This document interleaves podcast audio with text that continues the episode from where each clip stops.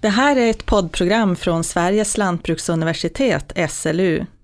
Podden vänder sig till dig som är forskare och lärare, men även till dig som har engagemang eller funderingar kring hur vi tillsammans kan hitta bättre lösningar på pedagogiska frågor.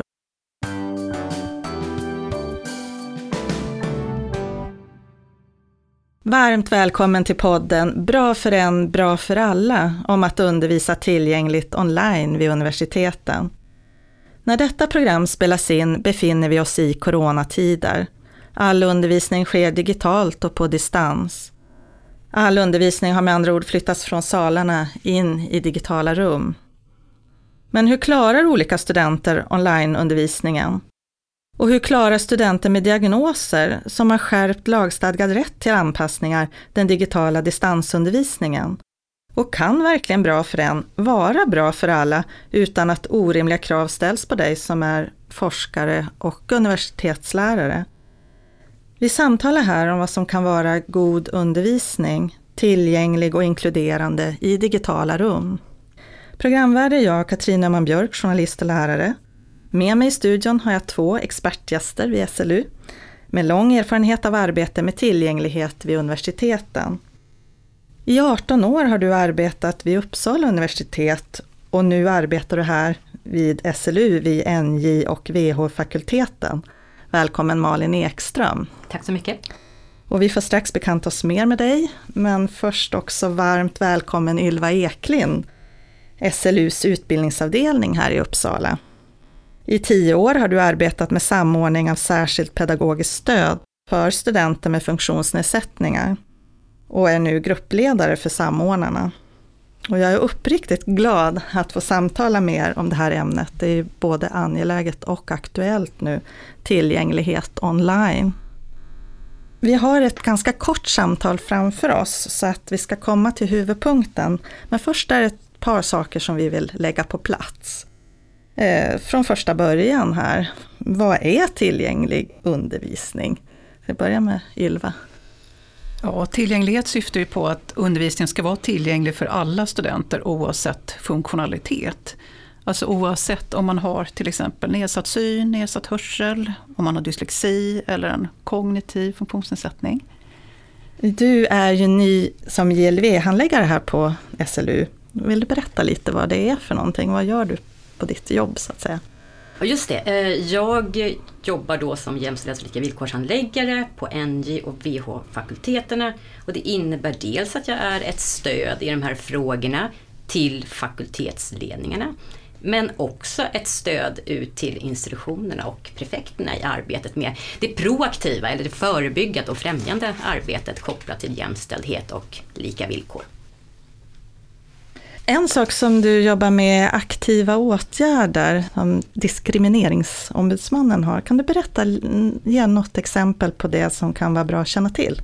Ja, diskrimineringslagen är numera sedan 2017 väldigt tydlig med hur vi ska jobba med aktiva eh, åtgärder. Tidigare hade vi ett krav på oss att vi skulle ha handlingsplaner för arbetet. Men sedan 2017 så handlar det istället om en arbetsmetod kan man säga, hur vi systematiskt ska jobba med frågorna. Och det handlar om att vi ska undersöka om det finns risker eh, för diskriminering, trakasserier, kränkande behandling i eh, våra verksamheter.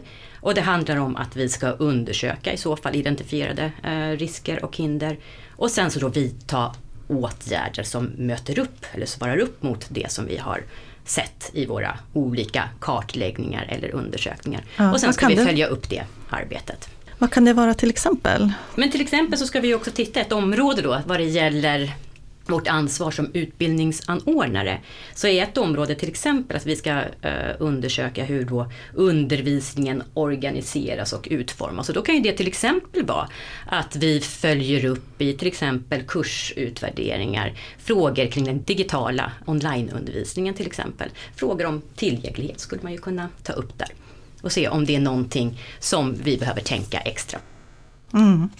Sen har vi det här med inkludering då, eh, vad som kan vara goda exempel på det. Ja, alltså inkluderande undervisning, det är då lite bredare än när man pratar om tillgänglig undervisning. Och då är det ju att alla studenter ska inkluderas oavsett vilka de är och oavsett diskrimineringsgrund. Så det här handlar ju även om kön, etnisk tillhörighet, sexuell läggning, ålder och sådär.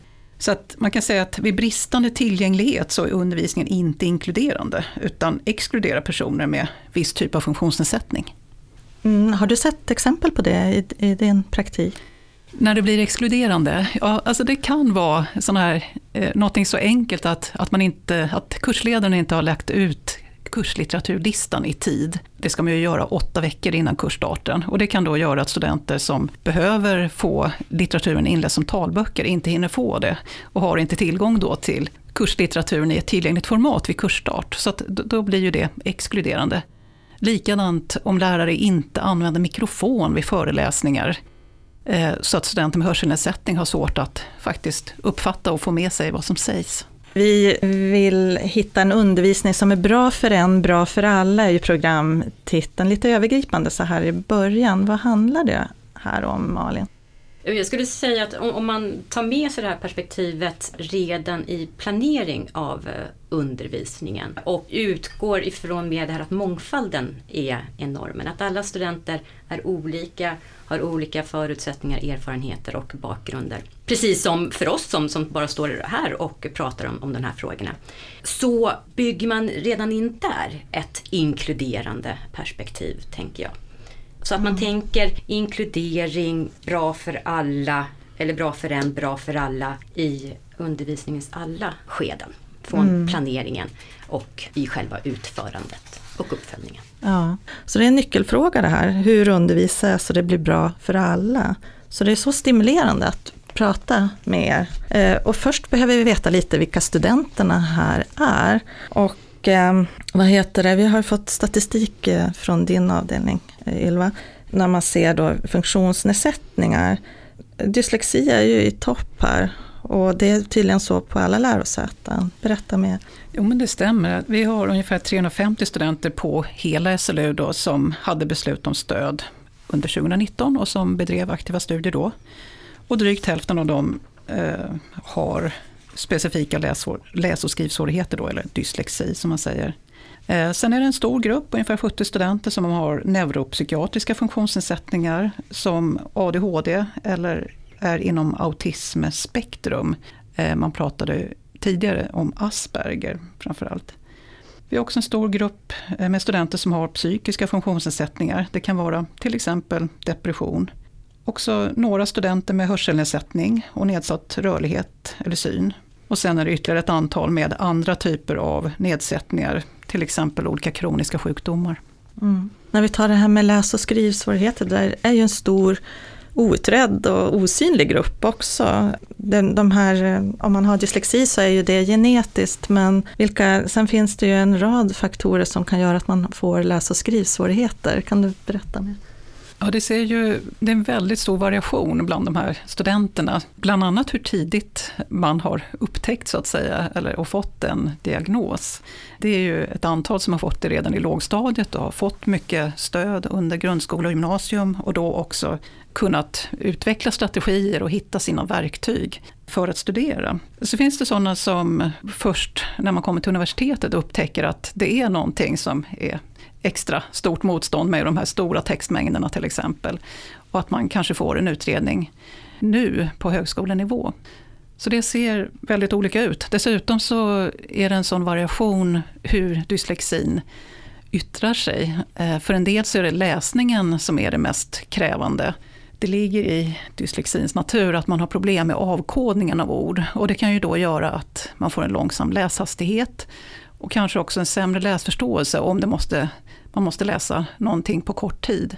Sen för andra så, så fungerar läsningen ganska bra, men det kan istället vara skrivandet som är mer problematiskt. Man kanske har eh, svårt med stavningen, men också svårt att överhuvudtaget fånga upp och formulera det man, det man egentligen kan och det man egentligen vill säga. Mm. Jag tänker på det här också att eh, det finns ju läs och skrivsvårigheter som inte är en diagnos och som beror på andra saker som det kan vara socialt, emotionellt, det kan vara medicinskt, det kan vara för lite övning, det kan vara svenska som andraspråk kanske, att man, eller engelska som andraspråk som eh, kan bli ett hinder kanske för några. Absolut, det är ju en, en, eh, större grupp absolut som har läs och skrivsvårigheter men som beror på andra saker än just de här specifika läs och skrivsvårigheterna som finns vid dyslexi. Eller även en del andra då, kanske lite mindre vanliga diagnoser, olika typer av språkstörningar. Mm det stödet som vi avser när vi pratar om särskilt pedagogiskt stöd, då är det ju om man, om man har en diagnos på dyslexi eller någon annan språkstörning. Inte att det är att man har svenska som andra språk. Däremot är det eh, en del av de verktygen som vi erbjuder till alla studenter, som kan vara väldigt stor hjälp. Vi har ju till exempel ett antal smarta datorprogram med talsyntes till exempel, så man kan lyssna på texter. Smartare rättstavningsprogram än det som finns i Word. Till exempel, och det erbjuder vi ju alla studenter. Språkverkstan är ju också väldigt bra att både studenter och lärare vet om att där kan man få hjälp med sitt akademiska skrivande oavsett någonting. Mm. Så vilket stöd, är det mer stöd som universitetslärarna kan hämta från er? Ja, vi är ju gärna bollplank när det gäller frågor om hur kan man anpassa examination till exempel för studenter med olika typer av funktionsnedsättningar. Och annars kan det vara bra att veta om det stödet som studenterna får direkt från oss som lärarna inte behöver vara engagerade i så att säga. Till exempel anteckningsstöd, där en kurskompis då, som gör bra anteckningar får en ersättning från universitetet och delar med sig av anteckningarna till den här studenten som behöver det. Mentorstöd kan vi ordna, då är det en person som hjälper till med struktur och planering för studenter som behöver det. Eh, och det är studenter med neuropsykiatriska funktionsnedsättningar eller psykiska funktionsnedsättningar som vi erbjuder mentorstöd till. Mm. Biblioteket ordnar talböcker för personer som har läshinder. Så allt det där rullar på utan att lärarna behöver vara inblandade ja. i det. Vet lärarna om det finns dyslexi i sina studentgrupper? Ja, det är ju studenterna Eller någon annan, såklart, funktionsnedsättning. Mm. Det är studenten själv som behöver tala om om man behöver någon anpassning. Men det som är väldigt bra då, det är om man som kursledare inbjuder till den dialogen. Så att man redan när man startar kurssidan, åtta veckor före kursen startar, skriver, förutom hej och välkommen till kursen, så skriver man in också att behöver du några anpassningar på grund av en funktionsnedsättning, så ta kontakt med mig som kursledare. Sen säger man samma sak när man träffar studenterna för första gången vid kursstarten då öppnar man ju för studenterna att helt enkelt ta kontakt och då kunna visa sin rekommendation om anpassningar vid tentor till exempel, som de då har fått ifrån samordnarna. Mm. Jag sa i inledningen här att det, de här, självklart det finns lagstadgad rätt till lika villkor. Vad är det? Ja, vi har ju bristande tillgänglighet som en diskrimineringsform enligt diskrimineringslagen. Eh, och det skulle ju till exempel vara om en student är i behov av att mikrofon används och kanske också då i behov av teleslinga och så visar det sig att man då under gång då inte svarar upp mot det behovet, att kanske inte då använda, alltid använda mikrofon. Eller att undervisningen sker i lokaler där det inte finns en teleslinga. Det skulle ju kunna vara ett exempel på bristande tillgänglighet om en eh, student då skulle vara missnöjd och man har pratat med sin eh, lärare, och vad kan man göra? Vad gör studenterna? Studenterna kan ju alltid prata med samordnarna.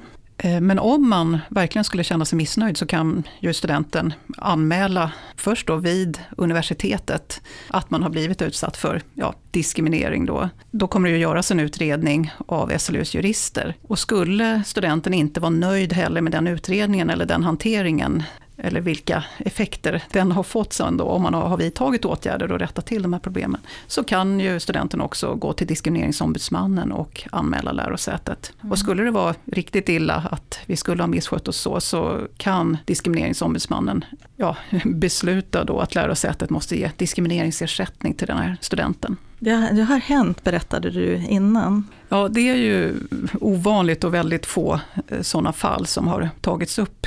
Men det finns ett exempel när ett lärosäte just blev fällt kan man säga för att lärarna hade inte använt mikrofoner fastän det var en student som behövde det för att kunna höra vad som sades under föreläsningarna. Och eh, studenten hade påpekat det flera gånger men ändå skedde det inte någon förbättring. Men så illa ska det ju inte behöva bli, absolut inte. Man pratar också om en samsyn i det här sammanhanget mellan kollegor. Vad konkret kan det bära med sig för fördelar, Ylva? Nej, jag tycker det är jätteviktigt att prata om de här frågorna i lärarlagen och kunna ge varandra tips och ja, diskutera hur, hur vill vi bedriva undervisningen här och hur kan vi göra det på bästa sätt.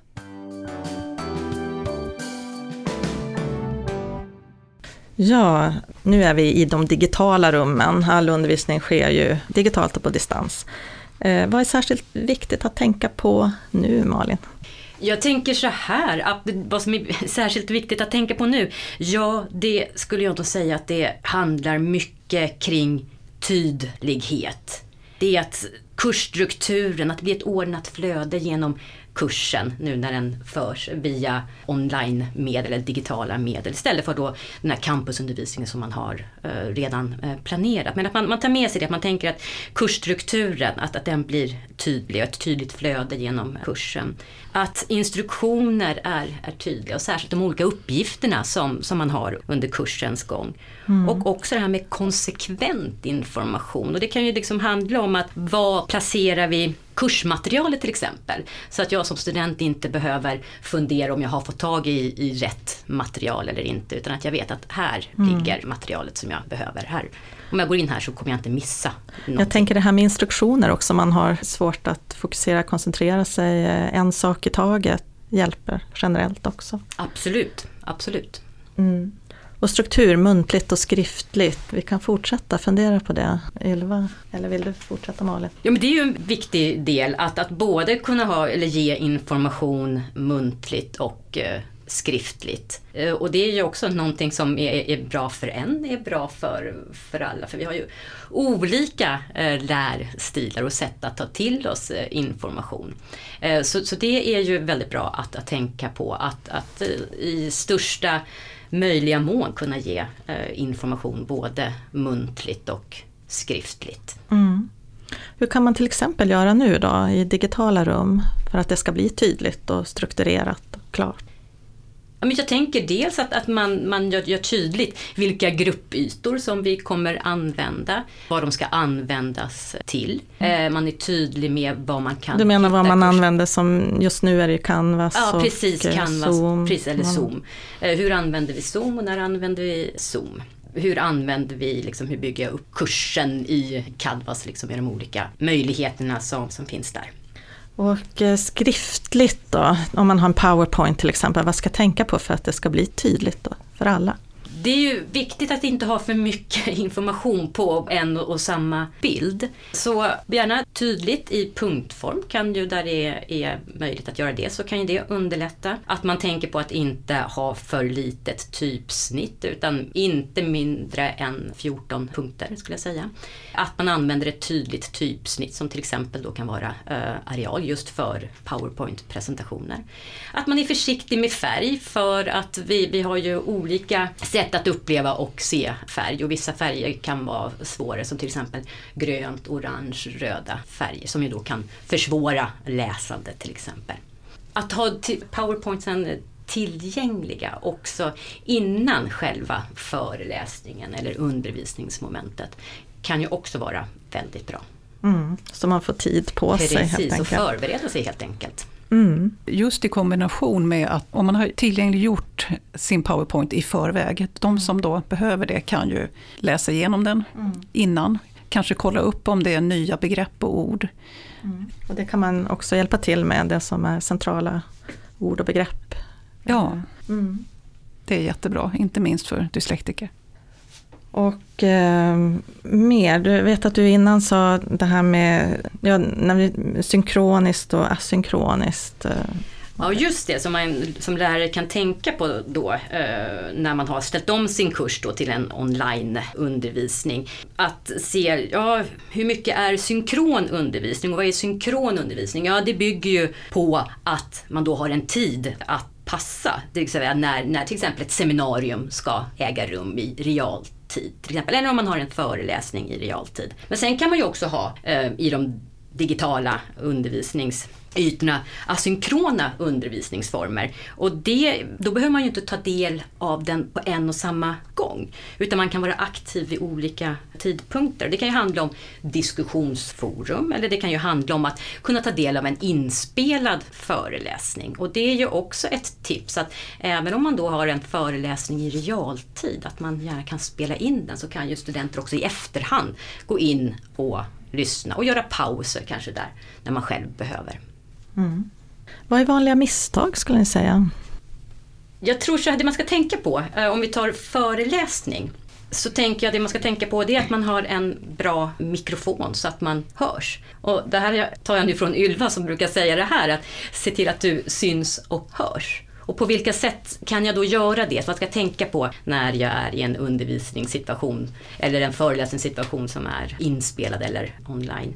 Ja, det är dels då som jag nämnde med mikrofonen. Att tala mot kameran så munnen, dina läppar syns. Då är det också lättare att, att hänga med till exempel om man har en hörselnedsättning eh, till exempel. Att man har ett bra ljus så att man syns eh, ordentligt.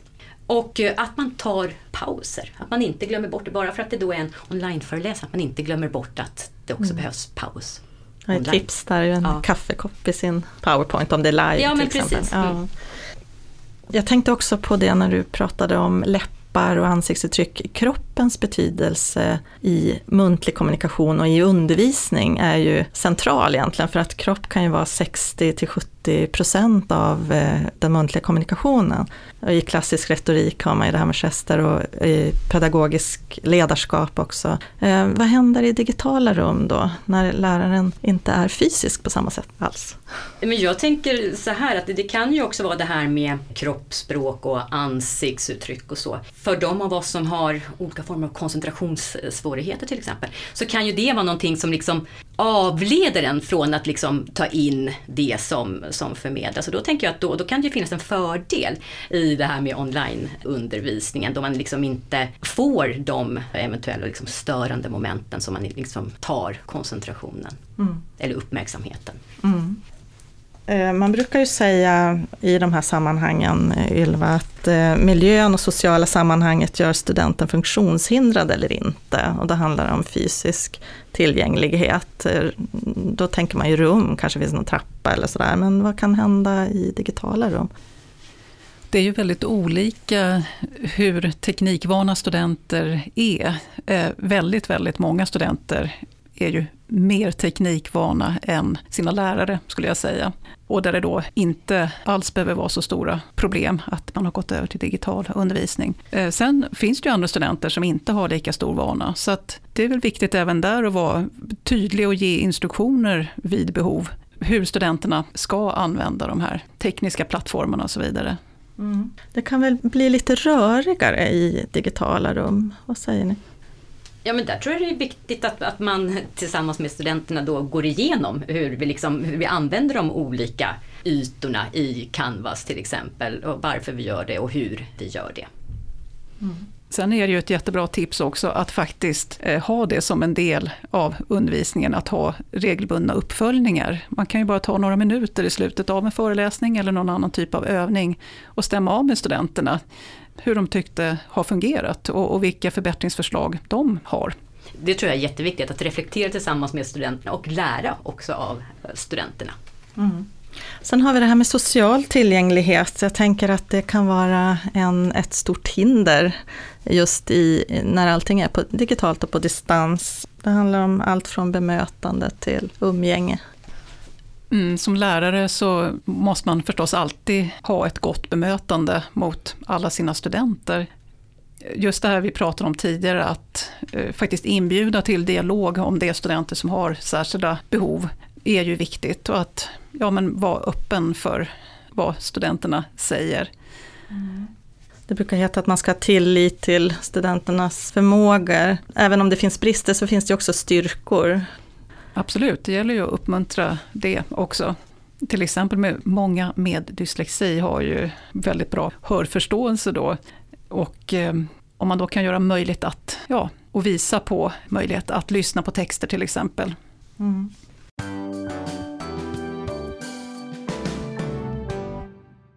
Tack för att du lyssnat.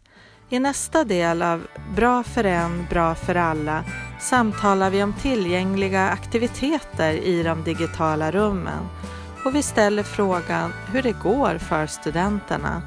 Stort tack för experthjälp. Ylva Eklind, utbildningsavdelningen och Malin Ekström, JLV-handläggare vid SLU.